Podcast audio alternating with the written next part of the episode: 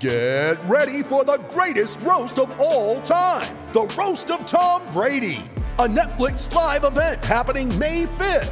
Hosted by Kevin Hart, the seven time world champion gets his cleats held to the fire by famous friends and frenemies on an unforgettable night where everything is fair game.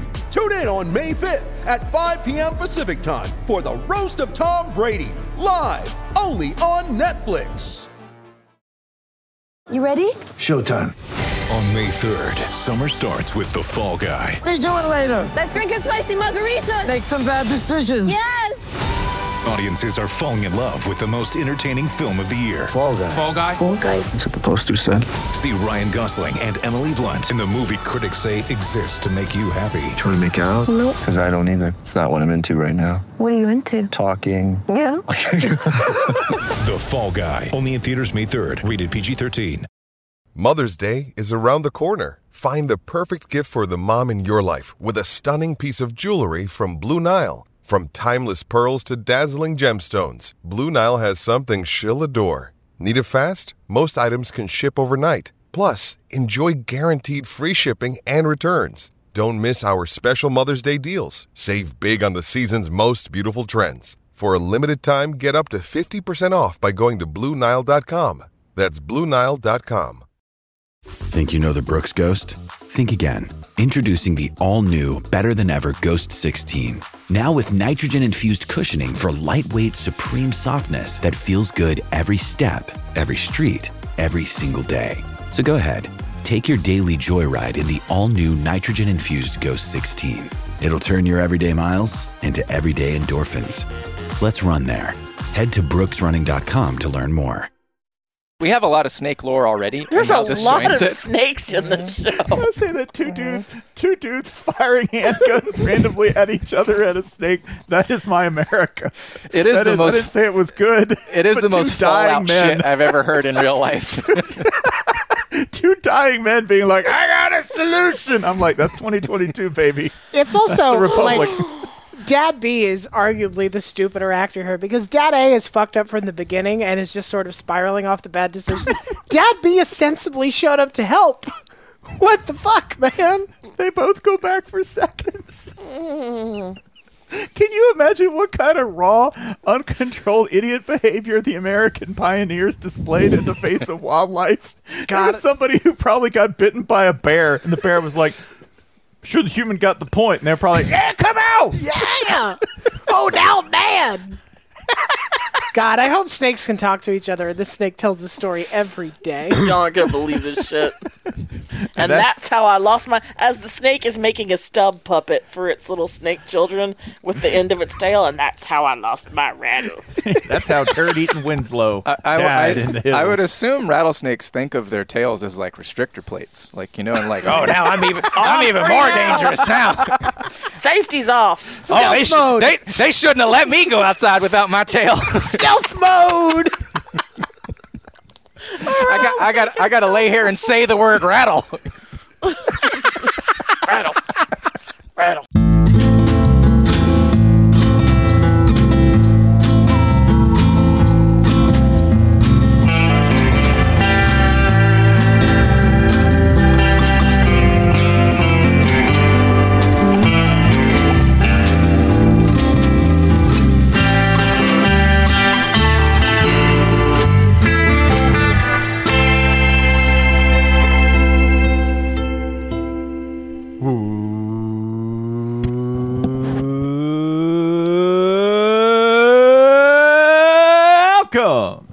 The Shutdown Fullcast. You are listening to the internet's only college football podcast. Today, today is a special day. I am Spencer Hall. I am joined as always by Holly Anderson, Jason Kirk, and Ryan Nanni, and our producer Michael Server. We are going to get right into it. This is a dad disasters episode, and to set the tone, to give you a template for the kind of paternal madness we want to describe, share, and celebrate today. Ryan Nanni, start us off with a, per- a parenting disaster. Um, well, this is uh, not just a college football podcast, but the internet's only college football podcast. And so it seems only appropriate that uh, we regale our listeners with the tale of Jeff Bowden, Florida State Jeffy. offensive coordinator. Um, for those who, if you are relatively new to college football, or if you are a listener of a certain youthfulness, you may not be aware that for like, I don't know, 15, 20 years, Florida State was just an unstoppable machine. Just year in, year out, ungodly good. Uh, we're talking a 14 year streak of winning double digit games, which was very impressive because most of these seasons they only played 11 games in the regular season. So it's like consistently in, I would say, the top five in the conversation for playing for the national championship. In the first nine years that they were in the ACC, Florida State only lost two conference games, which is Two. fucking bonkers. Um, Can a I, lot of I I think, yes. by the please, way, go I ahead. think I think I can remember what one two of they them. were. Go for it. Yeah, I think it I was don't they know. Lost, no, I think they lost one game to NC State. One was the game to NC. UVA. One was the NC State game for One sure. was, Yeah, one and that was, was Vir- it. One was Virginia, so there Yeah. we go. Yeah, Yeah. yeah, yeah. Which Um, like I don't remember anything, but I remember those because they only lost twice. Yeah.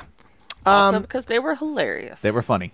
The offensive coordinator for a lot of this successful uh, streak was one Mark Richt, who turned his success into the Georgia job, which he took at the end of the 2000 season.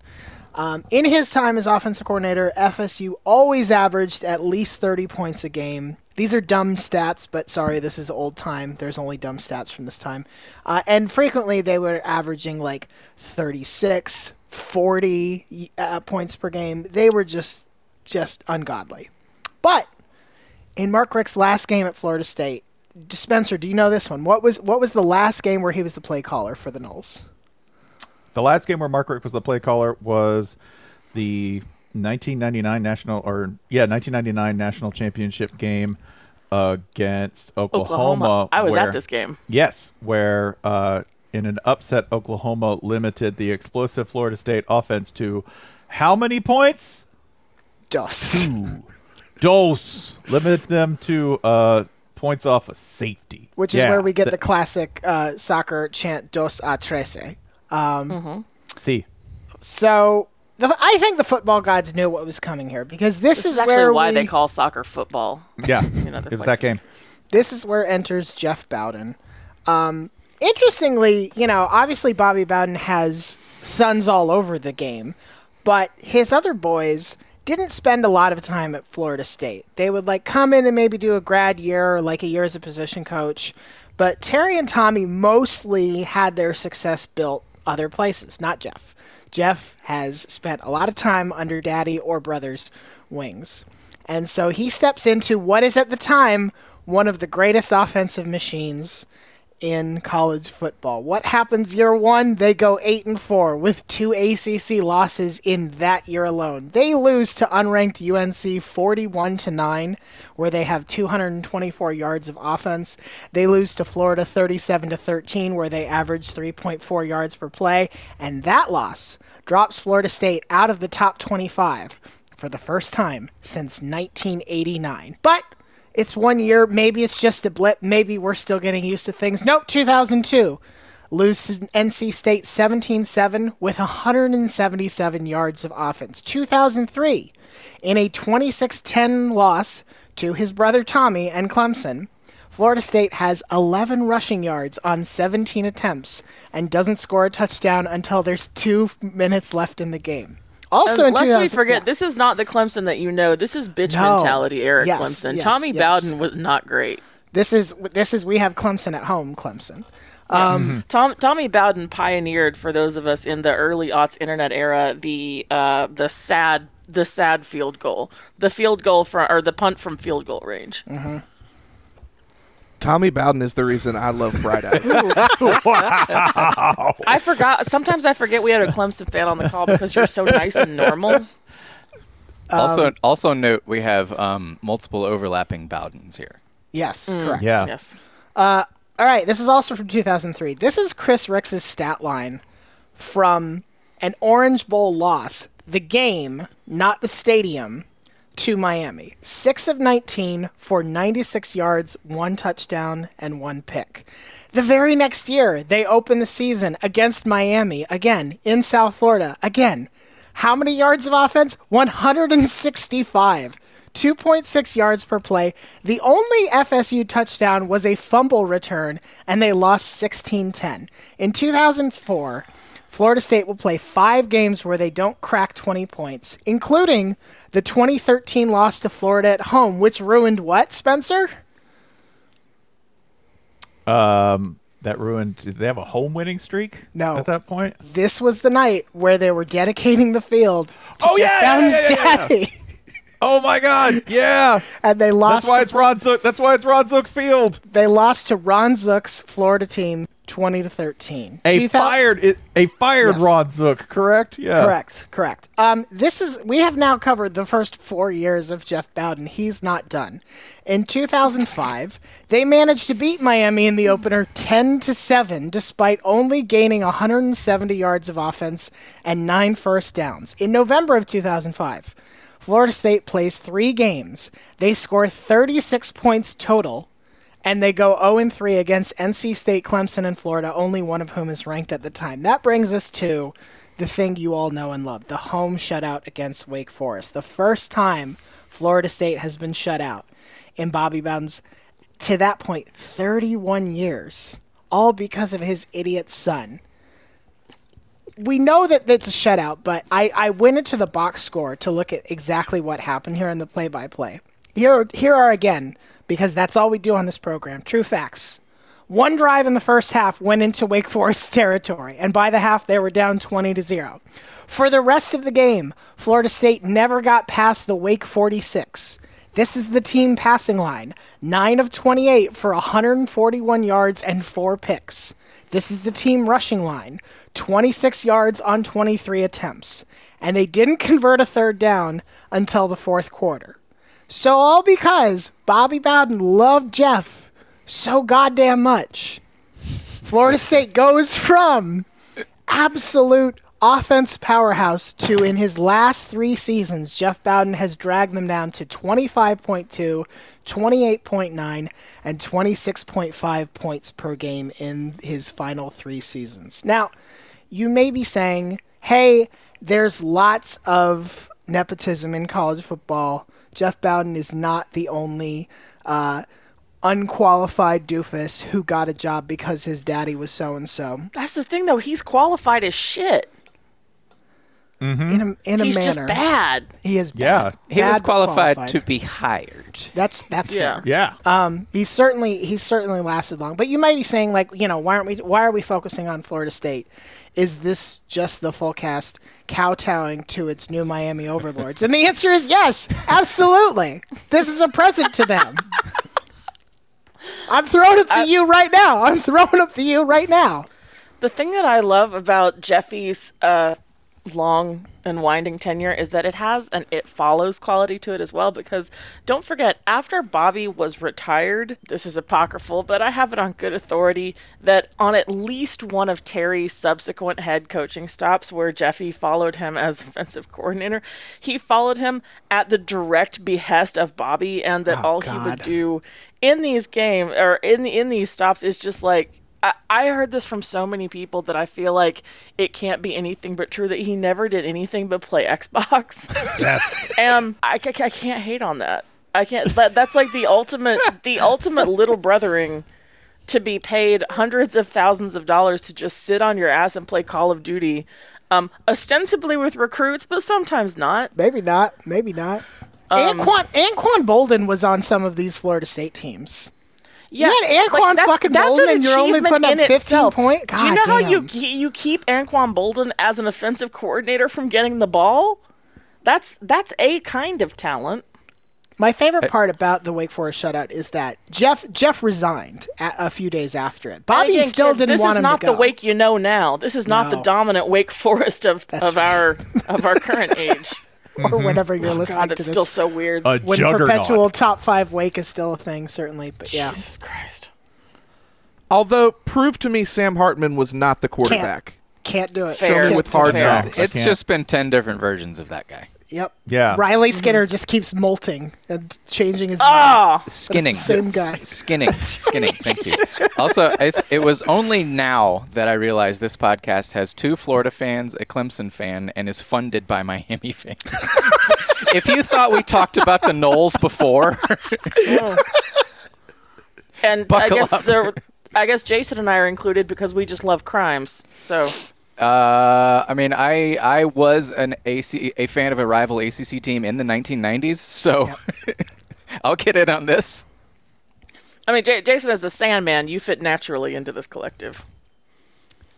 Yeah, that voice always makes me nervous because I'm like, oh fuck, what's it supposed to sound like? Because I, I value also our, consistency. Our chief channeler of panhandle country music, which I think is important to the Florida State experience.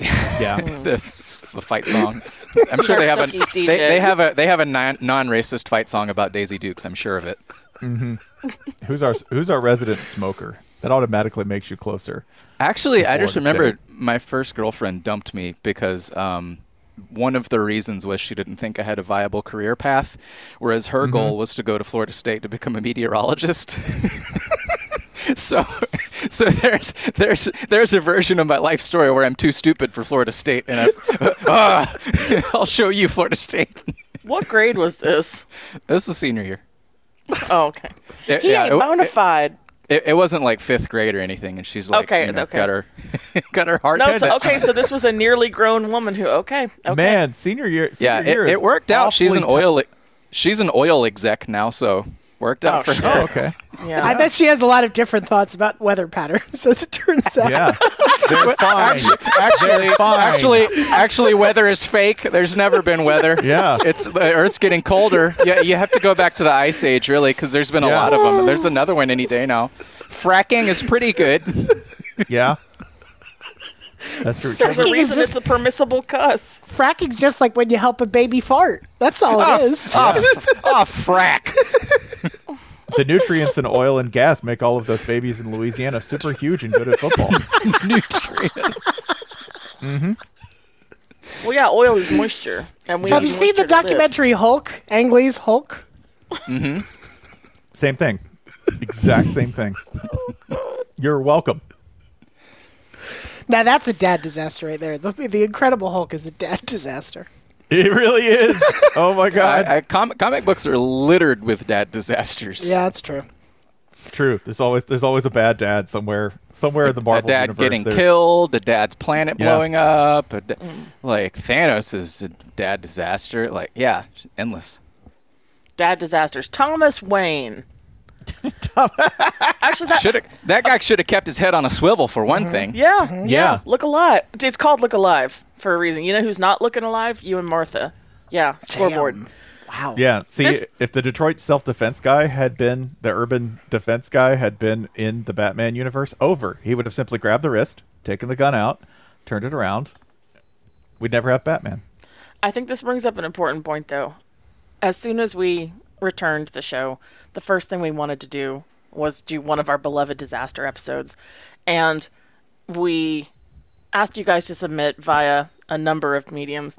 Uh, we have our Twitter account at shutdownfullcast without the T at the end.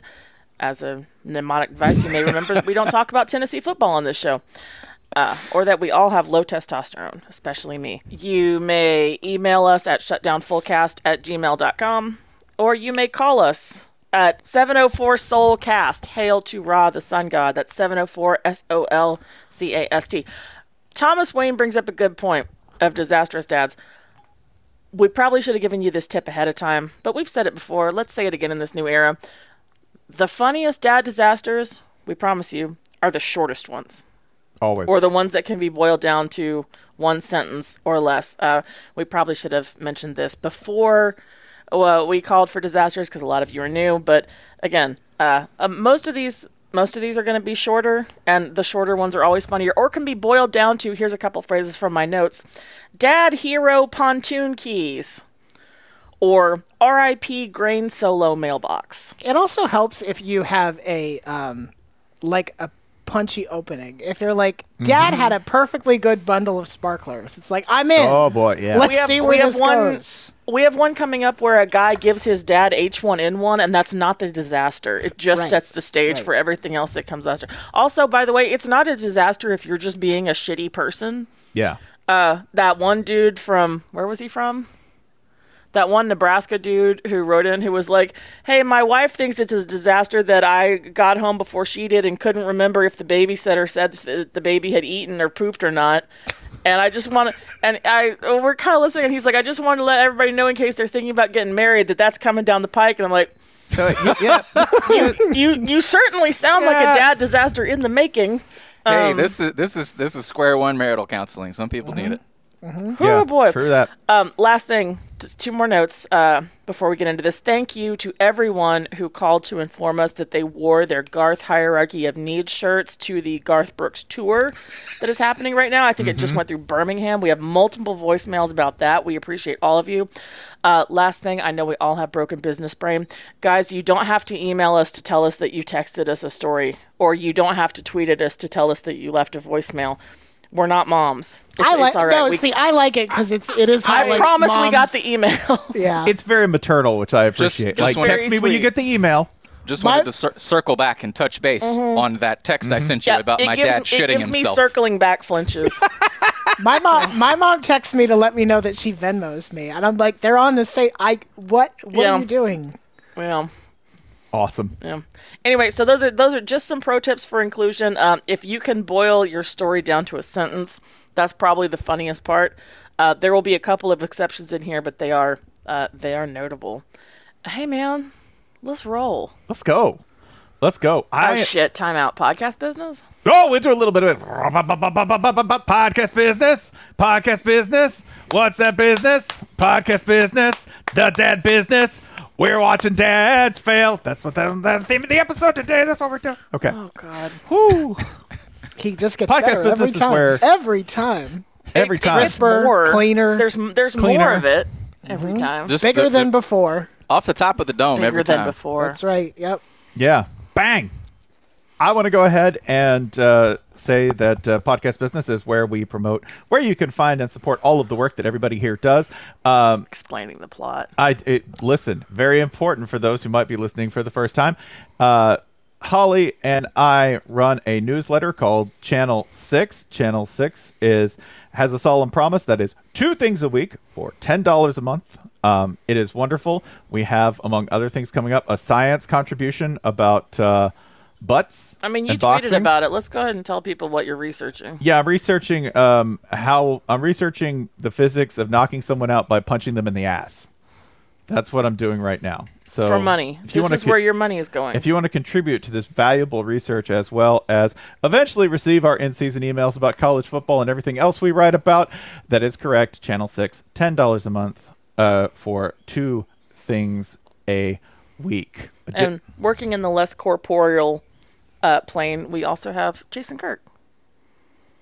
Yeah, I uh, my thing to promote this time around is um, just my pinned tweet.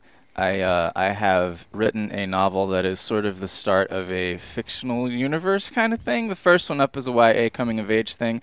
Um, then there's like thrillers and horrors and sci-fi type stuff that I would like to get to. I am seeking a literary agent. Uh, I tweeted about it, and uh, you know, likes and replies and that kind of stuff.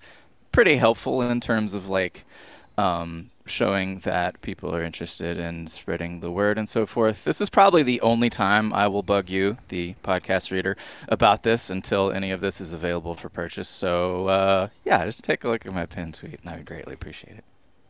I've read the book. Sorry. it's good. It is good. I'm It's just ca- I'm. I'm just capitalizing on being first. I never get to be first. I have. Uh, I also wanted to, s- s- like, yeah. I have sent it around to a few people and greatly appreciate those who read it. And um, there were a lot, a lot more people that I wanted to read it. So if you're hearing this and you think, why wasn't it sent to me? Just know that I wanted to.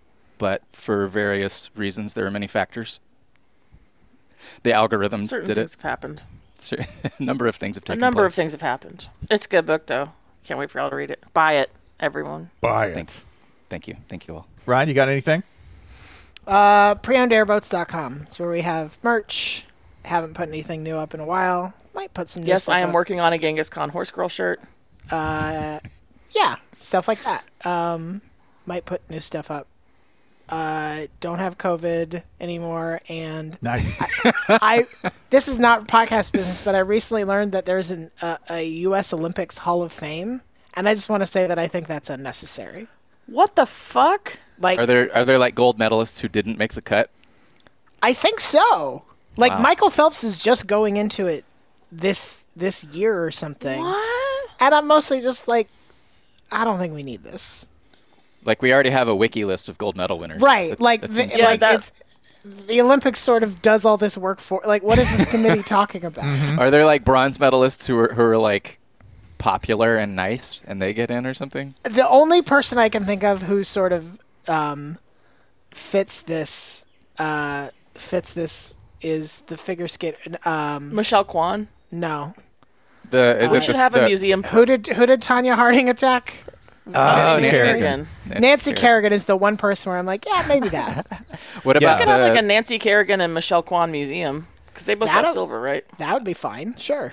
I would like to see admitted the um, rich person who scammed her way into the snowboarding event. Yes, Who, for like Dominica. Yeah.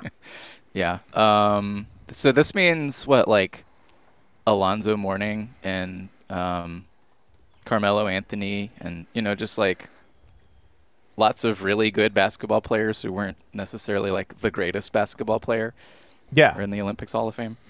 Yeah, we can go ahead and put them in. I think we should pitchfork it and downgrade people historically. Go back to a gold and be like, eh, eh, Not impressed. not impressed. Not impressed. Come on. The the You know? the gold, price of gold has fluctuated over time, so You know, we could really get American tourists flowing back to museums uh, and whatnot if every one of them had some kind of built different function. Mm-hmm. Where in front of every exhibit, you could like push a button and record for history why that wouldn't have happened to you. it just says like respect to you know respect to Nancy Kerrigan, but and you hit the button and record. But unlike Batman's parents, she survived. Yeah. Yeah. Sorry, the Hindenburg. I would have jumped free. Just would have jumped clear. I Would've simply. I simply would have tuck, tucked and rolled. If you jump right as it explodes, it will push you away. That's what I said. Thank you. Yeah. And then instead of hey- instead of oh god the humanity, oh god the human who has escaped the catastrophe. Hey, uh, speaking from speaking of explosions, uh, Jason, would you like to tell us about this Myrtle Beach story we've got from Josh? Uh, let's see here. Let me track it down real quick. Sorry, I hit Control F explosion on the doc and popped up like five stories. So two Well different Myrtle Beach explosions. We're That's so loaded today.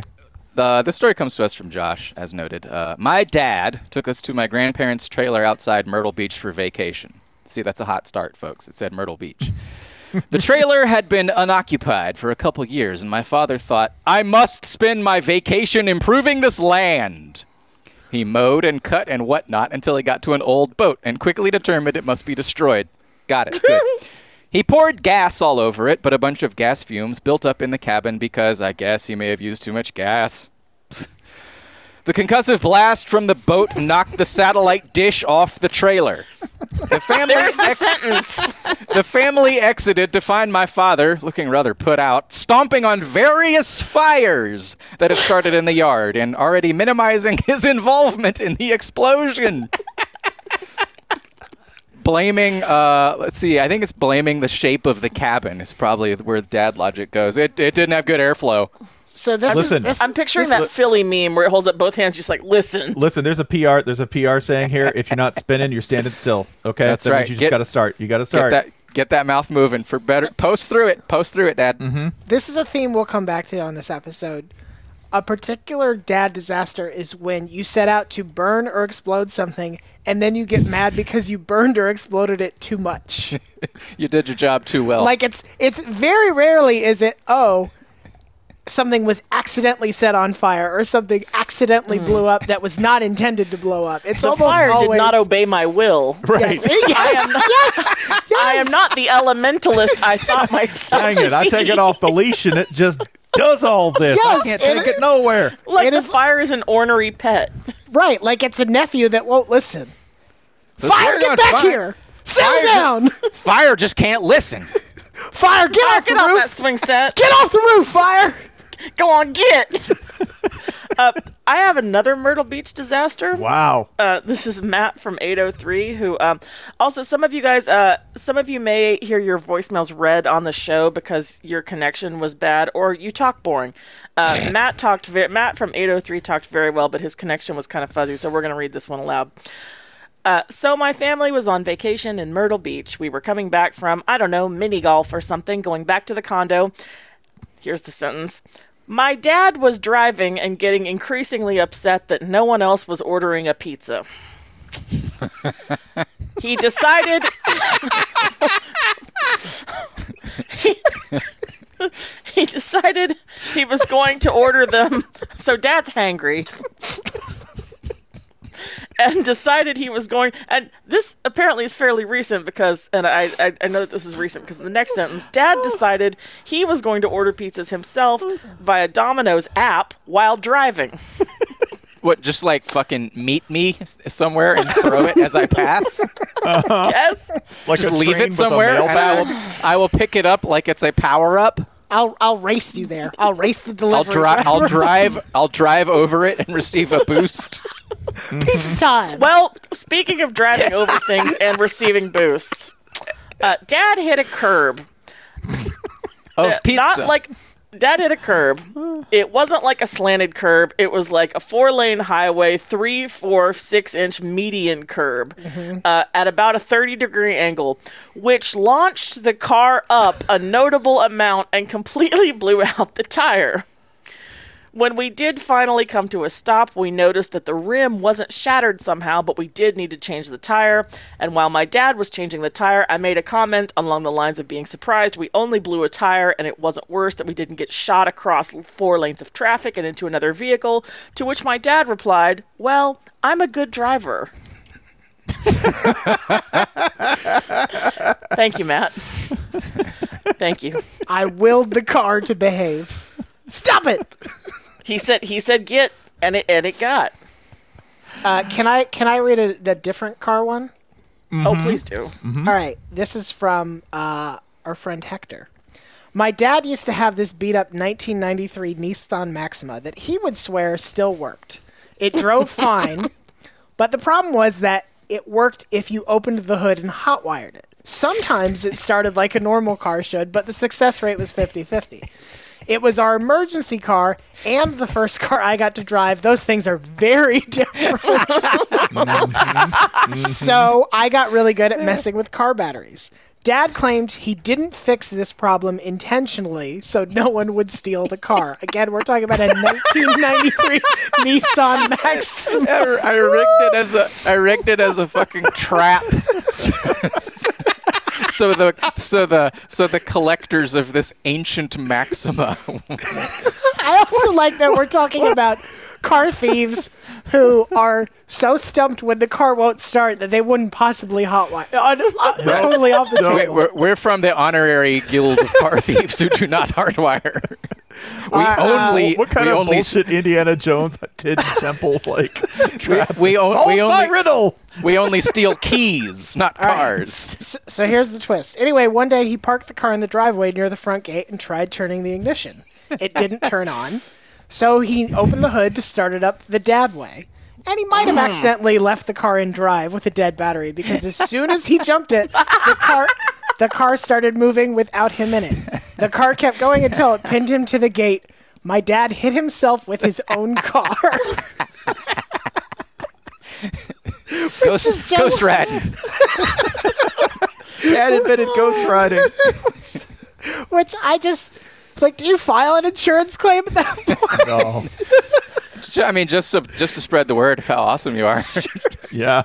You, you, you call I up know we you call up Allstate like, hey, you want to hear some crazy shit? Mm-hmm. Mm-hmm. Got hit by a ghost.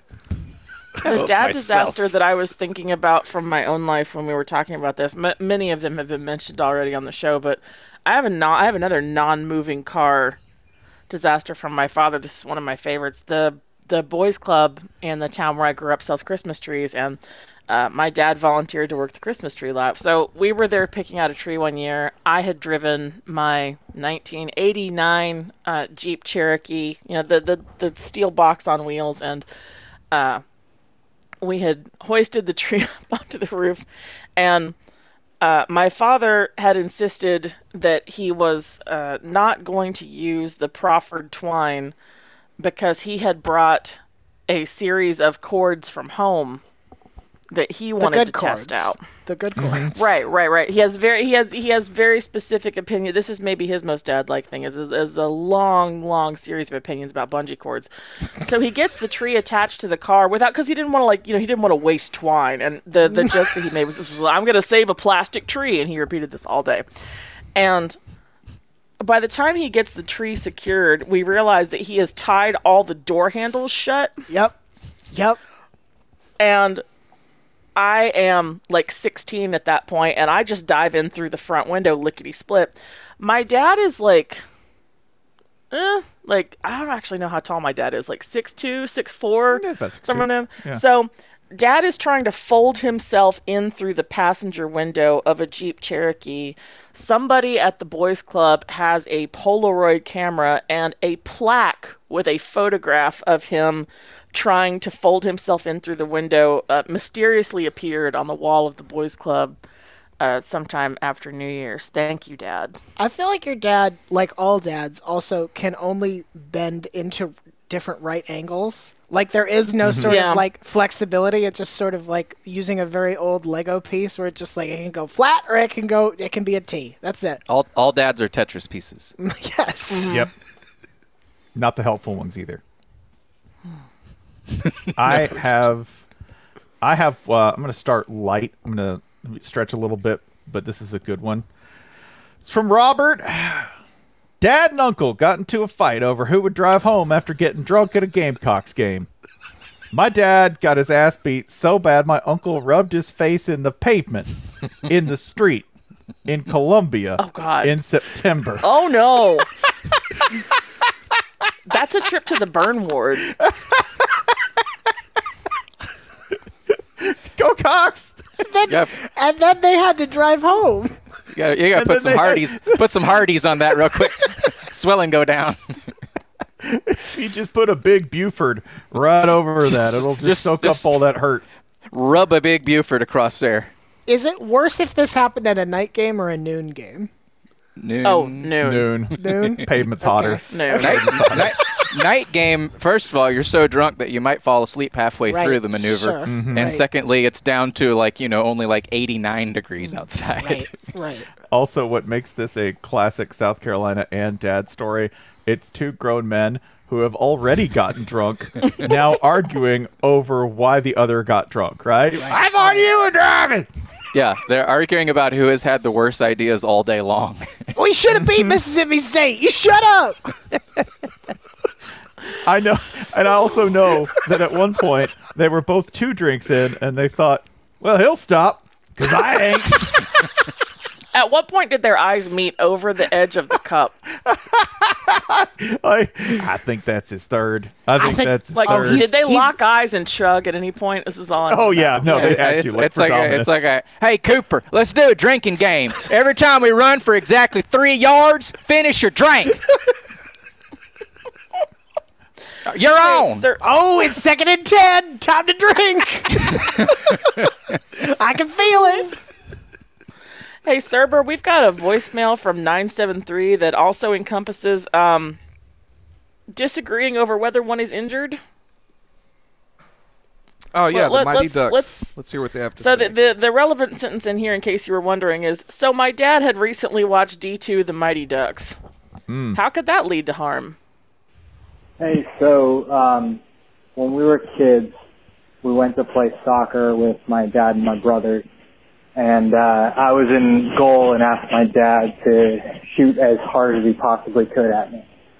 And so he went to do that, but at the very last second, my seven-year-old brother jumped in front of it, and there was an audible crack, and he collapsed crying, holding his arm. So we go home and my mom wanted to take him to the hospital, but my dad had just recently watched um, D2 The Mighty Ducks. and in it, there was a scene where Coach Bombay has Adam Banks rotate a hockey stick to test if his arm is still broken.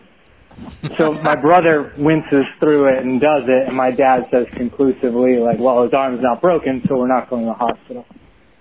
Um, a week goes by, and we're out at dinner, and my brother still cannot pick up, like, a drink. So he couldn't lift up a cup of Coke. And so my mom has it, and she's like, okay, we're going to the hospital.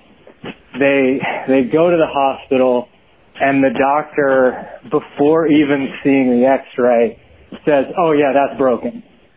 And, um, my mom's furious, but my dad pivots to the offensive and says that, well, the week let the swelling go down, so he didn't need to get a temporary cast, so he could immediately get a hard cast. All part of the Um, plan. Smart. But Smart. he did feel bad, so he got my brother a new hockey stick um, as sort of like a condolences thing. Um, possibly important note, but my dad is an MD. All right. So, so a doctor took medical advice from a fictional hockey coach who is Uh-huh. only there because he got a DUI. I want to be Yes. clear that that's what we're Yes. talking about. Okay. Cool, Yeah. cool, cool. Yeah, to be clear, one time I was introduced to a guy who finished toward the bottom of his med school, and they said, "Well, he's still a doctor, thus that's why we call him Doctor Stupid." And the guy who is known as Doctor Stupid, who yes is an Auburn fan from South Alabama, said, "Yeah, man, that's me. I'm Doctor Stupid." Listen, my my former father-in-law is a family physician, and uh, I think I've actually mentioned before on the show about how when I burned all the skin off my leg at Thanksgiving, he thought I didn't need to go to the hospital, and that's how I ended up missing the kick six. Um, but he he told me something that I've never forgotten, which is that there are dumbasses in every workplace. Like it, it's a, a hospital is a workplace like any other. There are dumb shits at NASA. There are dumb shits at the hospital. There are dumb shits at the funeral home. You know, like having having this job doesn't make you smart. Do You could be smart just and have this job. do, do, do dad doctors maybe just avoid like hospital trips because they're like, oh, that's my work. I don't want to go. Oh, it sucks. Yeah, I don't want to go ugh. to work today. Ryan, ask Nope. your, Ryan, ask your dad. I would actually will. be very curious about this. I can't take the. Uh, I'm not going back to the office. Oh, you're fine. You're fine. You're fine. Shut up. Why do we They're have to gonna go to my work? They're gonna make me do a surgery on my kid. Um, I th- so I asked injuries. I, I asked around for uh for one of my own to confess, and the the story we tell most often is um. My daughter went to the elementary school that's like three minutes away for a time. Um, and so my gimmick was I, instead of driving to pick her up, I would just walk to pick her up and carry her home on my shoulders. It was cute. It was fun. It was this was when she was uh, this was pre-K, um, and uh, there was one day where she was real quiet. And as we were walking home, I was like, "Boy, it smells bad out here today." Uh, usually, we walk past a Burger King and has this very deceptively good smoked meat smell, but it's it's a lie. Don't fall for it. Um, but I, I wasn't smelling the smoked meat. It, in fact, it was smelling like uh like the inside of a Burger King. And eventually, got her home, and she was still real quiet. Um, and sat her down and just sort of said, "Did you did you poop your pants at school?" You know, just just said it more gently than that, and the, the story came out that she'd pooped her pants like hours ago in lunch. So, so I carried her home in the uh, you know 95 degree heat as she sat on my shoulders with jeans full of like four hour old poop. So, so yeah, that was that day. Um, then I like clocked back into writing sports blogs after we cleaned off her butt. So uh, that was mine. And uh, can I read one as well? Is this the one about the You- airport? You have my favorite one. This is I'm gonna read my favorite one. There there there are many favorites, but this is my personal favorite. It comes from Charlie. Charlie in eastern Iowa. All right. In November 2002, my dad, then a police detective, purchased a whole 130 pound lamb from a farmer. Whole. Can I, can I pause real quick? yes.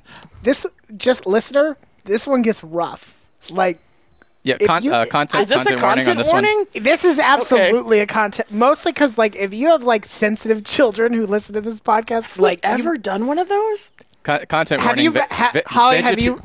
Vegetarians, please leave the room. No, I haven't. I haven't read this. Haven't Okay, read this you'll one. understand why. Please go ahead, Jason. No, I'm. I'm A not 100 doubting you. I'm just marveling because I don't think we've ever done a content warning. Yeah, it's it's gonna g- it's gonna get it's gonna go places. Please, sorry. Okay.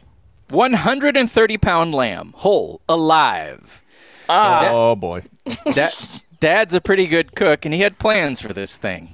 Dad dropped the sheep as humanely as possible with a well-placed bullet between behind the ear, and put the entire thing into a very large plastic tote in the back of his pickup. He then started the 90-minute drive home. Thirty minutes later, he looks in the rearview mirror and sees the top of the tote fly off. He begins to slow down. He sees the sheep stand up in the tote. Panic washes over him. He brakes hard, and the half contained sheep slides up against the cab. He pulls over and runs around to the back of the pickup just as the sheep, crazed and covered in blood, is about to jump out. It's broad ass daylight. Without thinking, he punches the sheep in the forehead. the sturdiest, least yielding part on the whole animal, and breaks a bone in his hand.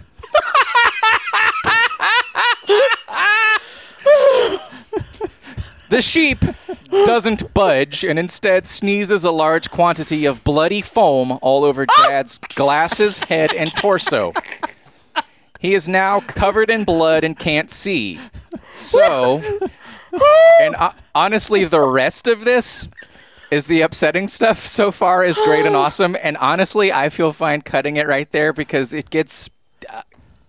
Uh, I don't know, man. It gets insane. Oh God, that. I don't want to read. I just. Re- I just It- read the it- rest of it. I yeah, don't want to read the rest. Of it. I told The- you. I told the, you. the punch the punch is the full cast part okay uh-huh uh-huh everything is- after that is a is absolute Haneke horror the, the sheep Oh, is eventually God. dispatched, and you're better off not hearing how.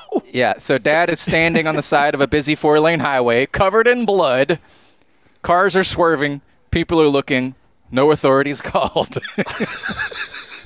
There's some no country. and for that's Old the Men type of in shit that this. goes down in eastern iowa Punching a zombie sheep. it, it, it I, I read it and i thought of the liam neeson's film where he punches wolves mm-hmm. this is the this is even better I punching just, thought of sheep the, pi- I, I just thought of the Pine Barrens, right? Like I heard that sheep was an interior decorator in Serbia. Yeah, but his house looked like shit. Oh my God. Yeah. I, I'm. I'm shaken. Oh, and that and that's like th- there's a whole there's a whole film after that that is yeah. horrifying just i don't even know man was All this right. here This is from Matt. A lot of them are from Matt. Spoiler. Oh, that's because Uh, if they didn't leave their name, I just put their name was Matt. Oh, I put in the names from the emails, and it's just a lot of fucking Matts. Like, okay. This is uh, on the voicemail. If you didn't leave your name, your name is Matt, You're as usual. Okay. um, Because all odds right. are. My divorced parents scheduled our separate family trips to visit grandparents back to back one summer. Dad was going to take us to Nevada, mom was going to take us to California. After driving the three of us kids and stepmom out to Nevada in his six seater SUV, dad decides, without telling anybody ahead of time so that we can plan for it, that he can get us extra vacation time by just driving us straight down to California while my mom flies out, and then we'll all fly home back with mom after her side of the vacation. So, two days before the children and the mother are scheduled to fly from Detroit to California, he calls his ex wife to schedule a time to drop us off after the flight. But here is where the problem shows up. Airlines have what this what this Matt says is a crazy policy, but I would say is actually one of the less crazy airline policies mm-hmm. that if you have a round trip flight and you don't show up for the first part, they cancel your return flight. So now, Dad has less than 48 hours to get from Lake Tahoe to Detroit in order to make a flight that will then go back to California. 36 and a half hours consecutively, consecutively in the car oh later. The five of us arrive at mom's house a solid six hours before we are scheduled to fly back across the country. that's you know what? The most dad thing about it: six hours before the flight. Six hours before Yep, the flight. That's my Got to the favorite airport early. chicken rowboat. It's it, it the other great dad part of, thing about it is that like I- I think at some point you would say like, okay, well, what if I just cancel that flight and just buy the kids one way tickets? Can we do that? Like we know that we know the seats are mm-hmm. there, just cancel them, swap them. Nope, we're gonna drive in an SUV for 36 hours. because I will not be bested by these shameless airline rules meant to trick good and honorable dads of my status. That's what people do to flee countries, right? They drive they drive a day and a half Yeah. with five Yeah. people in the car. Yeah. I I assume I like the maddest of all of these people had to have been the stepmom, right? Oh, absolutely. Yeah, one hundred percent. Uh, I have another automotive disaster. Cerber, can we pull up 479 uh, Christina's mom's car? Hi, this is Christina from Arkansas, and I have a dad disaster. Um, so my mother's car looks alarmingly like the cars that state troopers drive. Um, and one day she went out to get in her car, and the front of it um, was all kinds of fucked up. It looked like it had been hit with something, or it was sort of crunched up and dented. Um, and she, you know, had there was no note. She calls the police. The police come, and they tell her um, that her car um, looks like their cars, and that it is possible. It looks that the car looks like it had been hit with a golf club or a bat, and that it was possible that she had that her car had been vandalized by people who thought it was like an undercover police car. Um, she still believes that that happened. Um, but really, my dad backed into her in the parking lot of their apartment complex and just never told her. Um, and he has let her believe that she was the victim of an anti-police hate crime. Um, simply because he did not want to tell her that he backed into the car. Um, she still believes this, does not know. We have been instructed that we must take this to our graves. Um, I would call that a dad disaster. Yeah. Love the show. Bye. Thanks, Christina. This is this isn't exactly stolen valor, but it's somewhere in that ballpark.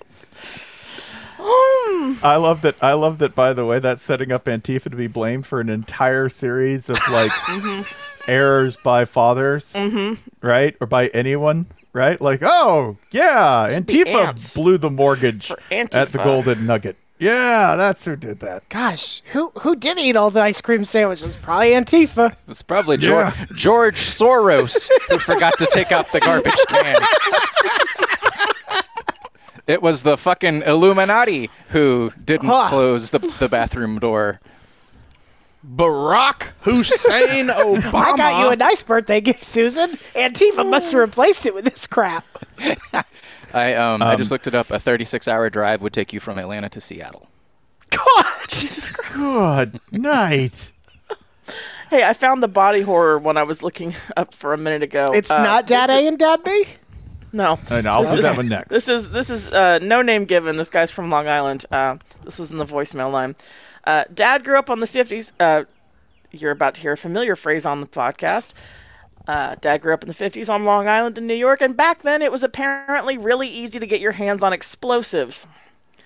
So, a story ensues where a, a tree falls that is blocking the path of a tire swing, and this guy's dad, as a child, decides to blow up the offending tree and takes off the entirety of his own hand. Hmm. All right. So we're gonna pick back up. We're gonna. That's not the disaster. This is the preface.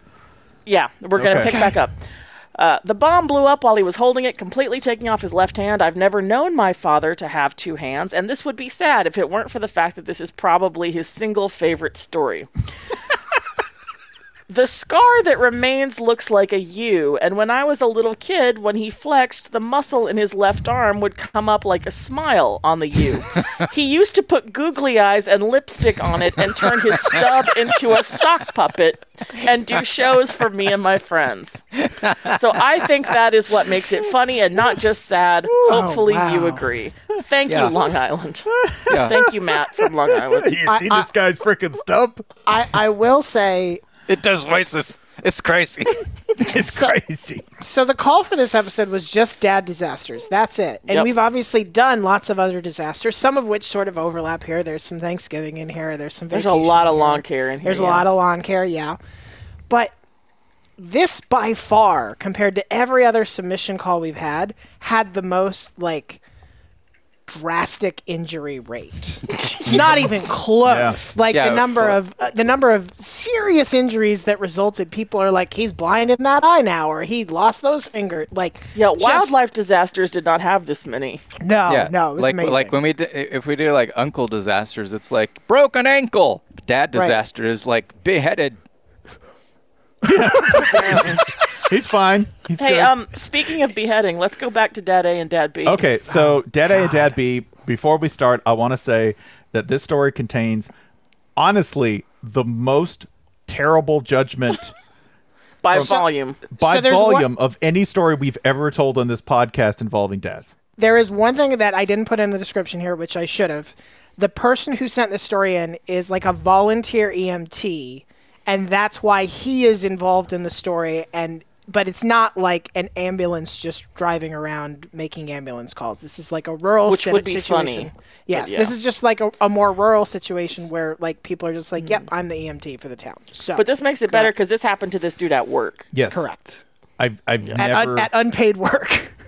Yes, at unpaid work. And I have never seen a collective incompetence score like I have seen in this story. No, it's extraordinary.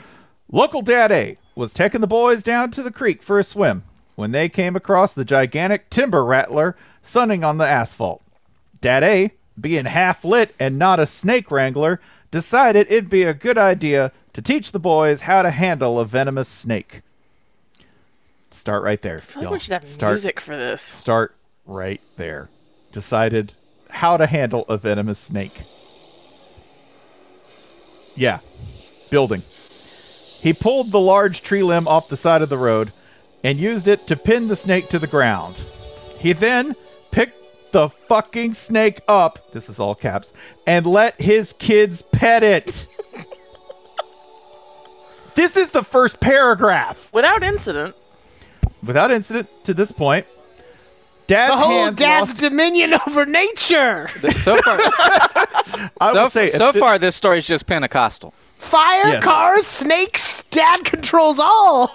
The At- four food groups. At this point, we're just Australian, right? Yeah. He's just Yeah. picked up a venomous snake, and he has displayed his mastery over said venomous snake. This is this is how a passion play plays out in Australia. this is where it gets real.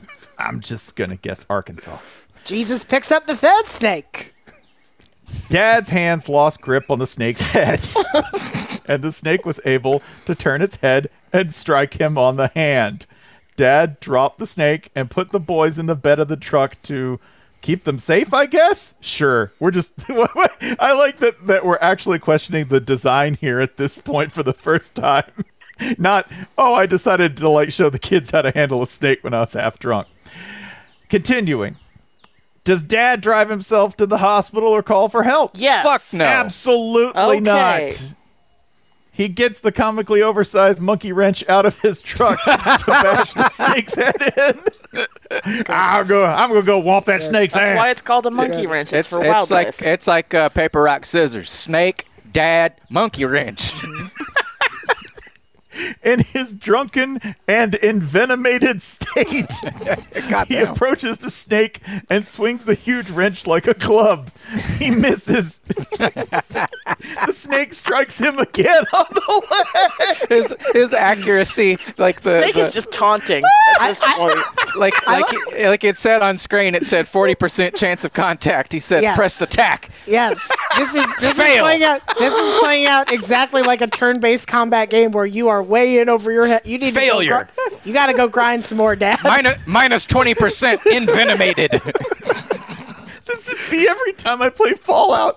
Every time. hey, Daryl, fetch the mana. We continue with this outtake from Elden Ring, Arkansas. Dad, Elder, Elder Ring. Dad now realizes he's Dad realizes he's now officially fucked up and calls 911. Mind you, not so the he had first the ability to call 911. Right, not the first rattlesnake bite, but the second one. He's like, "Ah, he's got me." Fool me Fair once, bite me once. All right, you bastard. Okay, so You're not biting me a third time. Ry- Ryan, the back end of that phrase is "fool me twice." Let's see what happens. We're halfway through the story. In the 10 minutes between me getting the call, because remember, this guy's a volunteer paramedic, uh, and arriving on scene, local dad B pulls up. Oh, no. Sees local dad A in distress and gets out to, and this is the word he uses, help. dad B has a hoe in the back seat of his car because why wouldn't he? He gets the hoe Okay, out. that is the best snake killing implement in the, Yeah. in Wait, the wait, common household wait. tool arsenal. It's Yes. the best Oh. choice. It's the best Yes. choice of Yeah. weapon. Yes. Dad B loves snakes and he wants to move the Dad very B has pis- joined your party. But he's- ba- ba- It sounds like he's joined the snake party. Is the problem? say. The snake didn't need backup, but it hasn't never. The snake is achieving its final form without sustaining any damage.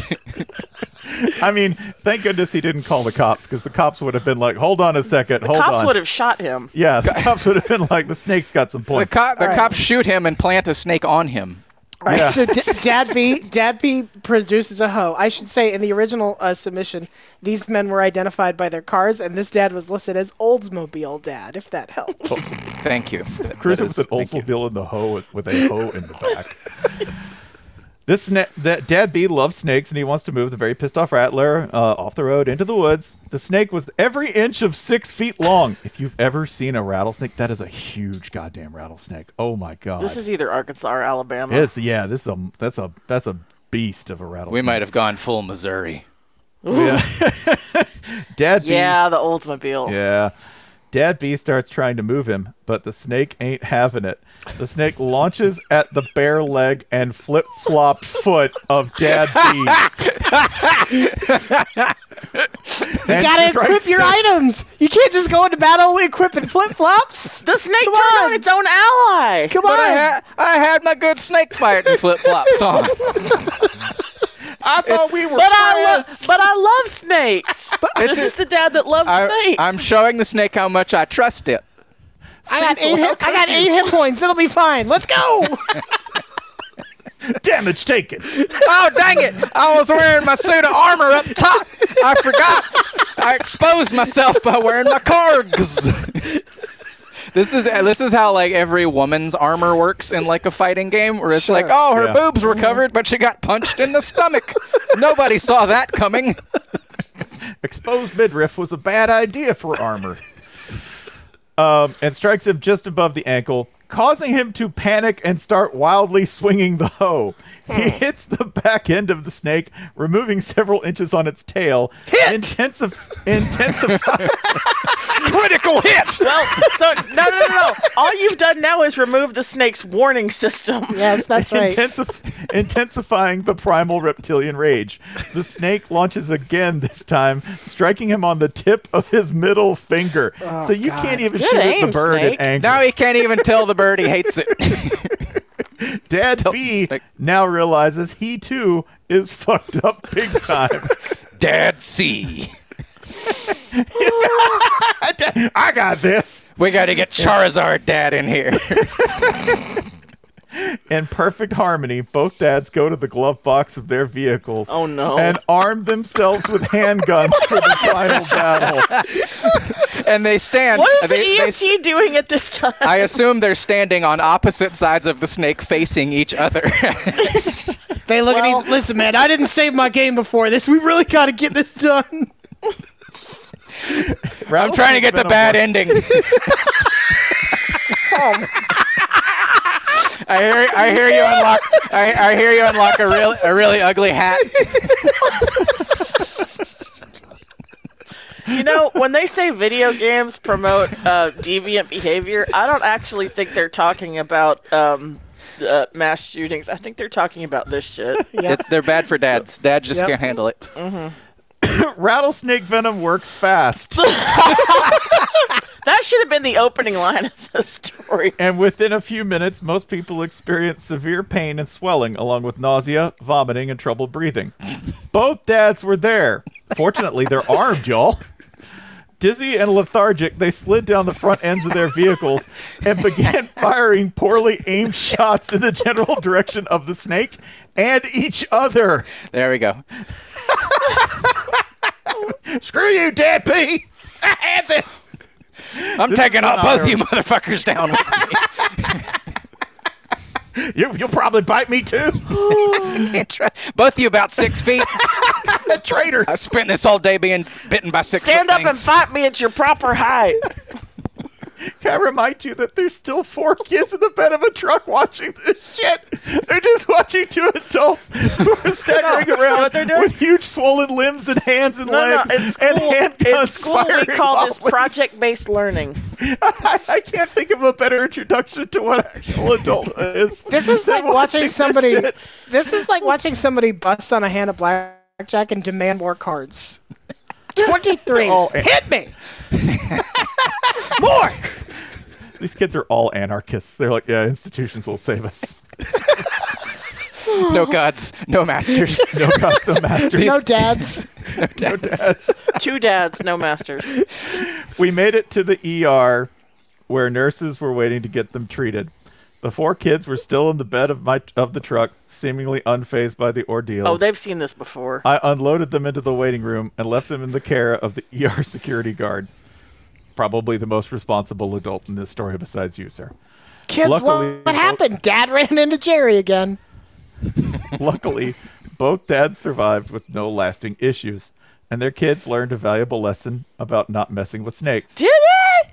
As far as I know, Mm. the snake also survived. Hell yeah! They say That's- it's still out there to this day, Uh, seeking dads it may devour. Those that that, that snake is legally the dad of the, all those kids now. Mm-hmm. Mm-hmm. He's a good provider. He will protect you better than the dads did. You know what? You know what won't pick up a snake for you to hug? Another snake. And that snake grew up to be stone cold. Cerber, that snake did grow up to be stone cold. 100%. That's that snake, by the way, if you catch it Red Dead make a pair of boots on it, you can fly. The snake is the biggest badass in the universe. Perfect pelt. this is the most perfect pelt. God damn. Oh, yeah. All right, I need a I need a break. Whew. Here, I'll I'll take a break. Um, the actual story here that Joe from Illinois told. That's a little bit of, weir- of a weird one. Um, the actual story here involves Joe's dad getting free tickets to Six Flags thanks to his dad's windbreaker cord catching on a fence post at the Six Flags in Gurnee, Illinois, and the little plastic thingy on the end of his windbreaker cord rebounded and hit him in the eye. But twice throughout the telling of this voicemail story.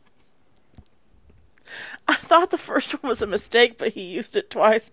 You know that thing where you you mean one word, but you you think a word has another meaning, and so you keep using it. Mhm. So, in in relaying the story of their journey through the back end of Six Flags, Joe from Illinois repeatedly uses the word hospice in place of what I'm guessing is hospitality, introducing into the universe the concept of the Six Flags hospice.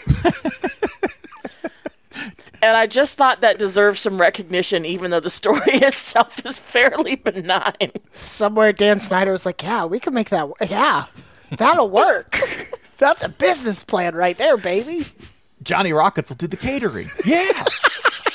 yeah, we'll sell our mattresses there. We have to sing to these. Yes, you have to sing. It's Johnny Rockets. Hey, listen, what is uh, Six Flags Great Adventure? What is the greatest adventure of all but the journey beyond the veil? We had to build it. We had to correct it from the older hospice, which was Confederate themed. Which no, was, no, uh, they, they're keeping the. Confederate themed hospice. They're just going to bury everybody in it. Yeah, I'm sorry. The states' rights hospice. Yes. There have been a number of uh, roller coaster fatalities at Six Flags, as- as I believe we've covered on one or another episode of this podcast before. Yeah, So more like Six Flags under Georgia. Six, six, six feet under Georgia. There. Here we go. It- Six Flags so Hospice is this- coming. This could be a relevant uh, alternate business model for for Six Flags. Um, anyway, thank you to Joe from Illinois for repeatedly saying hospice during this voicemail. Uh, That's all. I, I would like to offer one that is a visual, because of course, visual medium. Um, this this was not the primary story that Chris sent in, but I think it is the better one. My dad attempted to cut the tops off of his Air Monarchs to make them into beach shoes. To And make now- them into what? beach shoes. And now I am going to put into our chat, and we can. I guess. I guess we'll just tweet it out. Yeah, Yeah. let's just tweet the, Yeah. tweet the photo. Hold on. Hold on. Oh, wait. Let's see. That should be uh, uh, openable for all of you. Yeah, hang on. Yeah, hold on a So second. excited. Oh my god!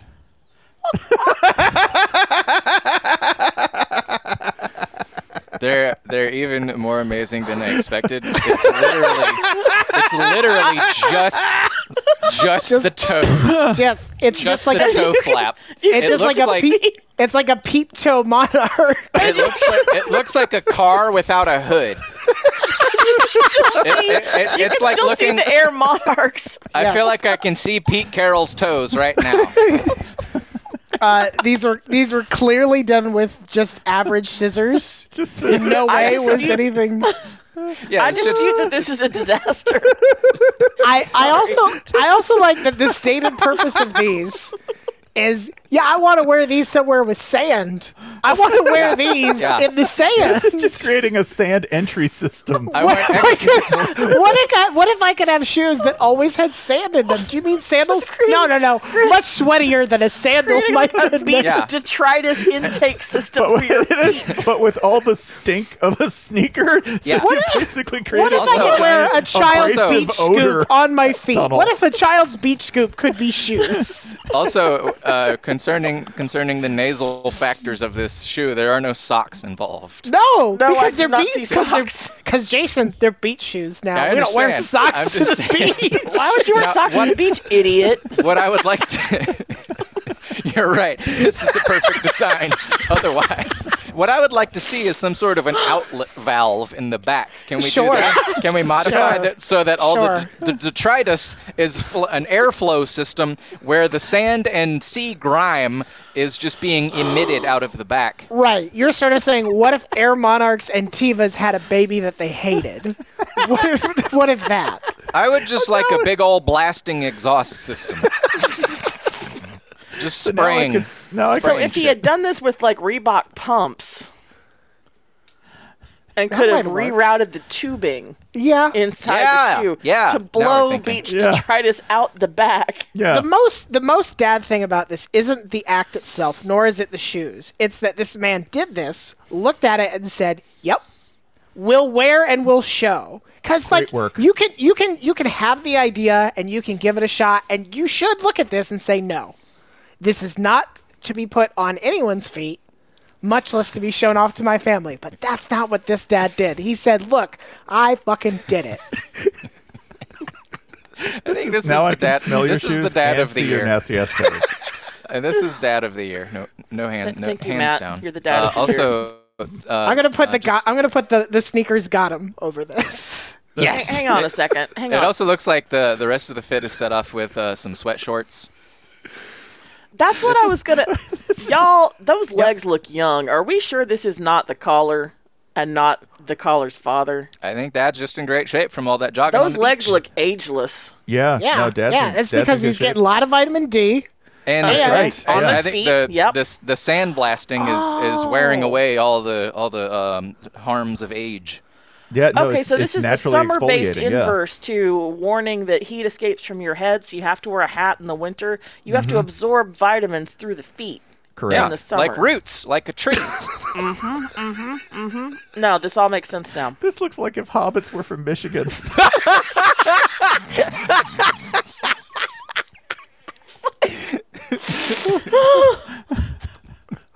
Yeah, I went down to the Hobbit outlet store. Pretty sweet, I gotta tell you. Got a nice, got a nice, Taylor pair- Croft. got a nice pair of shoes, Ed. You should go get a pair. If I Your take toes one more everything. one more step in my Air Monarchs with open toes. I'll be the farthest from Michigan I've ever been. He's at Lake Michigan. He's still in Michigan. He's in Toledo. The other thing is, I guarantee you, this dad was like, "Well, now I got to buy another regular pair of Air Monarchs because these are these are the Oh, beach oh, ones." look, look, Cheryl, something happened to my Monarchs. Guess I gotta buy more. For some reason, the visible Air Monarch lettering on the tongues of the shoes is the part of this that's the funniest. That's to me. killer. Because Oh, it man. lends an era of en- an an air of endorsement from Nike to what is happening below. It sounds Like so these- literal. Yeah. Like- also, It- it- like this, this man has become the monarch of air. I can also, feel it. we've always agreed that that with sandals, the stability was inherently in anchoring between the big toe and the next little toe. These things, yeah, now he's you're- got ankle support. Yeah, no, if you have ankle support for your entire foot to go shearing through the front like a bobsled out of a tunnel, that's what you have here. Also note they are tied tied nice and snug because it's important. Yeah, to, they- r- ready for action. it's important to be wearing normal shoes. This is the, this is the least su- this is the least successful gladiator you're seeing right here. Disagree. You see a gladiator in the air monarch, you're just like, I'm only using one sword. Screw the net. Oh, dear God. Are you not ready to grill? You've also taken away the one protection that you have with even soft shoes, which is protecting the toe. Instead, you're like, break them all! Stub every last one of them! um, I have another craft, uh, another craft one. I would like to read for for crafty dads. Craft Uh, is such a kind word, but please go ahead. This is this is from Alex. In 1992, the San Francisco Giants were going to be sold to Tampa Bay, and my father could not bear that. A season ticket holder since he turned 18, he was desperate for the team to stay. So much so that one weekend when my mother was out of town, he painted the entire back of their house neon orange with Save Our Giants painted oh over it in black. My father is very much not the handyman type, but also he did this to the house he and my mother were just a few months away from selling. When they did it, Mm-hmm. when they did eventually sell the house, a condition of the sale was that he had to repaint the entire back of the house in its original color. My mom made sure he did this by himself. The Giants stayed in San Francisco at the end, and here is where I disagree with Alex, who said, "I don't think this helped at all." Disagree. Yep. Yeah. Yep. It's, How uh, much? The emanations throughout the universe. What do we think they lost on this sale? Ten grand? Fifteen grand? Oh, what year was? Oh, this was 1992. Yeah. So it wasn't. It's not that Yeah. much, but it's probably like ten grand. Like probably somebody was like, today's "What's the money, list like price?" 40. No, we're not paying that. Yeah, We're not paying yeah, no. list for for your fucking amateur mural house. Absolutely. Yeah, by the way, this was not a little deal. I remember because I lived in St. Pete at the time, which is Mm. where they were going to relocate Yes. um, in the stadium that eventually belonged to the Rays. This was a big deal. I read about this in the paper. Wow. And the reaction was pretty much like, yeah, what an oh, idiot. the deal. The deal was done, but you can't move. Wait, you a mean the house painting was in the paper? No, the house painting. Yeah, no, no, no, no, no, no. Oh, I read about this. this is that guy. I read about this dude's dad in the St. Pete Times. I'm pretty Oh sure. Oh my god. So I love that this blew up before social media. That's the mm-hmm. amazing Yeah. part. Yeah. It's like if somebody did this today, it'd be like, oh, I'll give that eight seconds of attention and then forget it ever happened. This was like, Yeah. this is a commitment. I think No, that backs this up Holly's point that this did change the course of baseball Yeah. history. Yeah, yeah. The, the Tampa St. Pete folks were like, oh, we can't get involved here. Yeah. we want no why part why of are you hating? Why are you hating, Alex? Shouts out to everyone else coming out coming out stupid of the story. Yeah. By the way, not only the homeowners, but also the St. Pete Tampa people who are like, "This guy's a moron. They're coming. They're coming to the Bay, baby. Who wouldn't want to come to Tampa?" Uh, Cerber, can we play voicemail 832 from Splash Mountain? Close to Hi, Jason. uh, I would like to just share a little dad disaster with the Shutdown Phonecast crew. This is about my own father. Uh, I was probably about 13 years old, and we went to Disneyland, and we actually took my best friend. Uh, I have three little brothers and a little sister as well. Uh, based on the fact that my family is large and we went to Disneyland, you are correct. I am Mormon. Um, anyway, so we were going on Splash Mountain one last time, uh, and it was a little bit chilly at night. And we got around the bend on that first part of Splash Mountain where you can see the people coming down the log flume, but you're way early in the ride. Uh, but we got stopped right there where the log flume is supposed to carry you up to the next little level before you start to go uh, up and around and then down finally into the ride. Not to spoil it for anyone that hasn't ridden on it.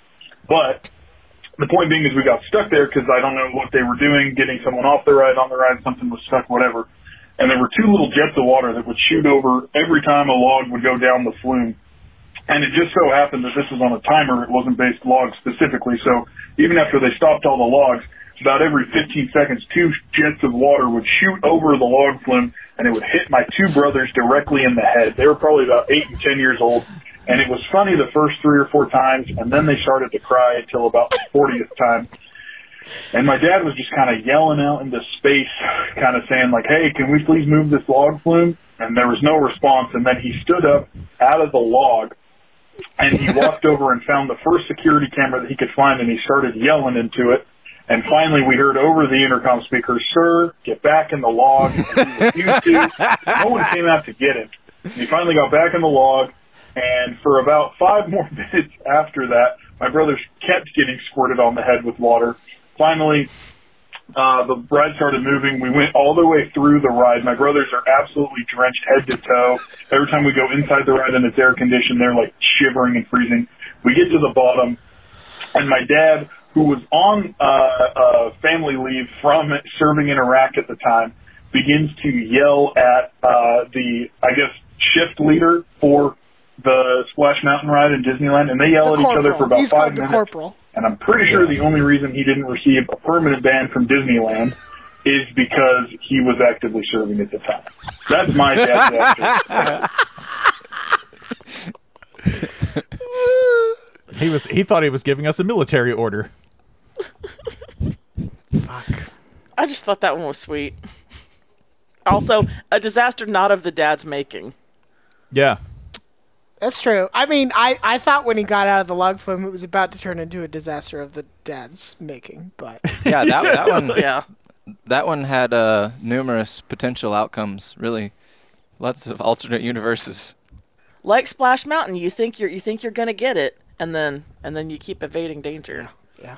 I appreciated that. So uh, we talked before the call about whether this should be a one or two part ep- uh, parter. I think we're, I think this is, I think we're gonna need multiple episodes to get through all the Yep. dad content.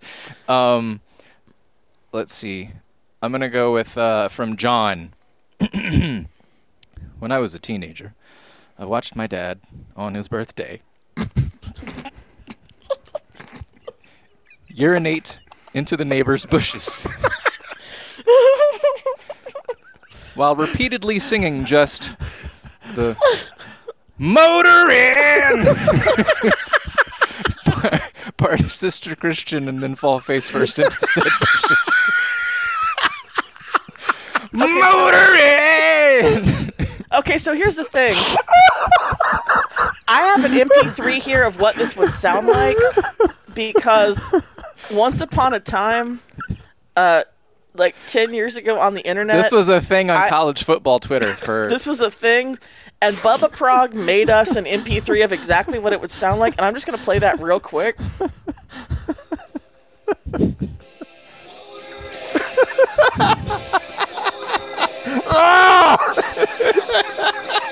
while, while pissing on a neighbor's shrubbery. but it, it's his birthday. It's his birthday. It's his birthday. All crime is legal. I'd be so proud of my dad. I would, I would, I would, I would play this song frequently just to fuck with my dad. hey, you want to listen to a little music, Dad? Hi, Dad. Hey, you gotta go to the bathroom. this song has been in my music collection because, like, God bless internet legend Bubba Prog, who made this for us like 10 years ago. I had this in my phone for a while, and I would just, at, at one point, I looked up in traffic and realized I had been listening to this file for like four minutes because he made like a five minute loop of it. And I've been listening to four minutes of it, just like gently nodding my head along without noticing that the rest of the song was not present. Did you also find yourself absentmindedly peeing on a neighbor's bushes? No, and I feel like I got to go back and listen to the whole thing now. Clearly, I'm not getting eventu- the intended eventually, uh, eventually, it'll take hold on you and, the, and I want to note that this story does not stipulate that after Dad fell first into said bushes, Dad stopped singing Motorin. Some say not. he's still singing it to this day. His spirit still wanders these hills. Motorin, Motorin.